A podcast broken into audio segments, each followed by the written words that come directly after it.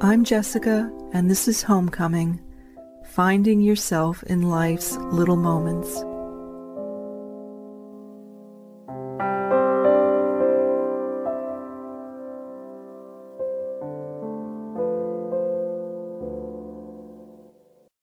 Hi, dear listener. So I'm standing in the middle of the Australian bush, and um, it's a kind of area of natural eucalyptus, ferns, other kinds of growing things, mostly native, bordering the ocean, not far from where I sit, usually on my favorite bench. And um, it's midday, and the breeze is rustling through the eucalyptus leaves. The air is blessedly fresh. It's blessedly fresh.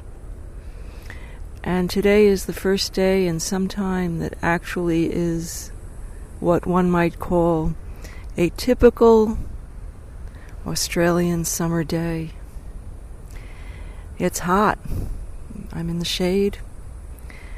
There's no smoke, which is kind of amazing, and I hope that that means that there's no smoke and fires in other places. Um, the atmosphere is as clear, it's clear as it's been, and the sun is shining down. It's amazing to feel this. There's a lot of humidity, and on my way to my walk, I passed a friend of mine who grew up in this area and is Australian and has surfed and spent time in the Australian bush for most of his life, one way or another, and he knows the weather like nothing, you know, knows the surf like, you know, I mean to say that he knows it really well. So I've learned some really insightful things from him, you know, because when I got here, I didn't know a whole lot about any of this. So, um, at least specific, particularly the surf. And, uh, you know, for anybody who's surfed most of their life, they know the ocean like a friend. They know its moods, its vicissitudes, its ebbs and flows, literally and figuratively. So a person like that's helpful, you know, and and, uh, and this person has been really helpful to kind of help me understand how to, um, you know, see the ocean, see when it's good time to swim, maybe not so good place to swim or time to swim, et cetera, and all these things. So that's been great. But he said, uh, yeah, I said there was a bit of rain last night, and he said, yeah, he said, um, there's and it's quite humid this morning, and that might mean that there's potentially going to be more rain. So I was really happy to hear that, because um, we really need it, you know, we like really need it. So this podcast is called Summer because this is a summer day, and this is the kind of weather that people come to Australia for, beginning with the earliest migrants from the United Kingdom. I mean, I have this sort of theory that England ended up colonizing a good portion of the world because it needed to get away from the weather there and secondarily from the food. So pardon me if you're English, but why not go to India? You know, why not go to other places where um, the sun is more plentiful? Anyway, that's a whole other story. So, yeah, so it's summer. And I woke up this morning and um, continued to listen to music online. YouTube's a great source for that. And I was listening to The Grateful Dead. I was listening to a song called Morning Dew. And, uh, you know, back in the eighties, dear listener, I actually, I landed in Australia for the first time on January second, nineteen eighty-three, and I ended up living in Melbourne for about six years. So I was kind of more or less straight out of college. And I lived in you know, I lived in this country for, for a few years and then just started to feel like I had to get back to the States. And when people asked me, well, why did you go back? I mean, there were many reasons. Anybody who's an expat will understand that the place where you're born and bred is, is in you, and there's a kind of longing for it in ways that you can, you know, have difficulty expressing in words.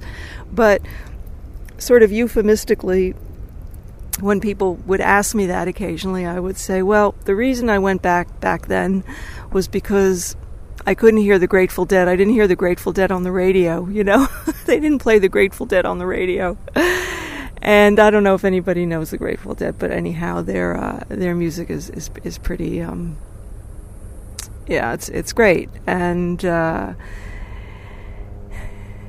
they would, uh, so anyway, so yeah, so I would tell people, I you know, I would say, well, listen, I, you know, they didn't play The Grateful Dead on the radio here, and I just, I got this just unquenchable thirst for for that and and went back. So I ended up going back to the States in the um in the late eighties and living there for a good twenty years before I started coming back here to Australia, because I've always loved it here, Grateful Dead or not. I've always loved it here. But I was, you know, I woke up this morning, I was listening to the the fabulous song Morning Dew, and the Grateful Dead really got to be well known in the late sixties, mid to late sixties, and then they sort of hit a kind of peak in the seventies, sort of mid, you know, early to mid seventies. And um, a friend of mine, this kind of special friend of mine, uh, went to college out on the West Coast. Ooh, there's a bird. Very close. That's interesting. That doesn't happen all that, all that often. I mean, he's so close. Just as I said that, he's there hopping. Huh. It's very cool. Birds, I think, actually carry people's spirits, you know. I think they carry people's spirits. Um, they're very close to human life. I don't know, you know, not everyone's aware of that, but I, I really do believe that birds are very close to human life. You know, Saint Francis communed with the birds, loved the birds. My dear godmother loved the birds. I mean, for her, bird life was like human life. They were like people to her. But anyway, there's this bird just flew here. I actually don't know what kind it is, but I think it's a native Australian bird. So um looks like a very big sparrow, but like big, big, big, big. So it's not a sparrow. Same coloration though. So yeah, so this this this sort of dear special friend of mine went to college back in the late seventies, early eighties in the West Coast, and that would have been a haven, right? That would have been like a a place where you would probably hear the Grateful Dead all the time. So it's wonderful to think about, you know, sharing the love of that music, because I really love it. And um, yeah, waking up this morning, listening to Morning Dew, it's, you know, it's a kind of a sad song, frankly. Um, but it's just beautiful, poignant, incredibly poignant song. And people would call the, you know, fans fans of the Grateful Dead would call themselves deadheads, right? That was sort of a another that was a euphemism um, for people who would just oftentimes travel the United States just following the Dead, you know, following the Dead, following their concerts and listening to them wherever they played. I mean, it, it was it was quite a thing. It was quite a thing. And um, but the thing about it, right, is there's something about this, because Jerry Garcia, who's no longer alive, rest his soul, was the kind of lead guitarist. And he had a way of spinning melod- melodic lines on the guitar that actually shifted your brain frequencies. I mean, I think that even without knowing it, because this was before the days of the M R Is and all that kind of stuff, functional M R Is and all this way, all these ways that they can now monitor people's brain activities. But I can tell you from my experience that listening to the Dead, right, is is is unlike listening to anything else. And I would, when I was back in the States before I moved here two and a half years ago, I would listen to the Grateful Dead channel on the satellite radio on my in my car. It's, dear listener, that and Tom Petty saved me. That, those two artists you know, their music buoyed me at a time when I was, you know, could have gone down. I could have gone down. But it was those frequencies that kept me going, right? It was the frequencies of the music. It was the frequencies, the those melodic lines, you know, that I would hear as the Dead were playing, you know, their their most famous songs, Morning Dew, Dark Star, right? Terrapin Station. I mean, anyone who knows the Dead would know these songs. You know, they had a way of crafting music such that it literally changed your um, your uh, your brain, you know, vibrations, vibrationally, and in terms of your synapse or whatever's going on there. Yeah, brainwaves. It would change your brainwaves. Here comes a... These are called bush turkeys, so here comes one now. They're quite friendly. They know that people are a source of food, so they have um, cleaved themselves to human life around here. And bush turkey is... looks like a turkey back home, sort of. It's just... It's mostly dark brown, black, with a kind of dark red head and then a ring of dark yellow around its neck. And they walk around here. There are a lot of them, so here one's coming and going. It might have thought that I was a source of food, and then it's wandering off, off now, realizing I'm not. But yeah, so it's amazing. The music, it, it, it changes, right? Your brain waves. And when I listen to this music, I feel that I'm transported back in time and simultaneously into the deepest part of myself. Something relaxes. Um, when I get to be eighty, ninety, and one hundred, you know, I would like to um, ask the person closest to me to um, play the Dead for me, okay? Play the Dead for me. Um, that and a bunch of other stuff, but I'm telling you, these things, they really, they go to the source of who you are, and they keep that place healthy and alive and fresh and, um, you know, intact and joyful and all sorts of other things. So, yeah, waking up, listening to Morning Dew by the Grateful Dead, and then coming out, seeing my friend, you know, who's often sitting on the bench out here, and him saying, yeah, there's a lot of moisture that was walked up, and there was a lot, you know, woke up and there was a lot of humidity in the air. So that's pretty rare. Okay, it's pretty rare, especially these days when we've had these really hot winds and all these fires. So to wake up, you know, on a morning where there actually is morning dew is really beautiful. And then he said, you know, maybe that humidity will work its way into some actual precipitation later today, thunderstorm. That would be really good. That would be a really good thing. So I, um, you know, these are the strands of life here in Sydney, Australia these days, uh, you know, these past few days, and I feel very happy sharing them with you. Thank you for listening, and uh, yeah, if you don't know the Grateful Dead, check them out, especially the early seventies performances, Europe seventy-two, seventy-one, seventy-three, um, Australian Girls just went by, uh, you know, mid, mid seventies, early to mid seventies, fabulous, fabulous, fabulous, seventy-seven, seventy, you know. They did an incredible performance at um, Cornell University in nineteen seventy-seven at Barton Hall. Right, I wasn't there, but that, for example, is one of their great, great, great, great, uh, you know, live performances. Um, yeah, my first boyfriend actually went to Cornell, so he was there. He would have been there in seventy-seven. Cornell University, it's a good place.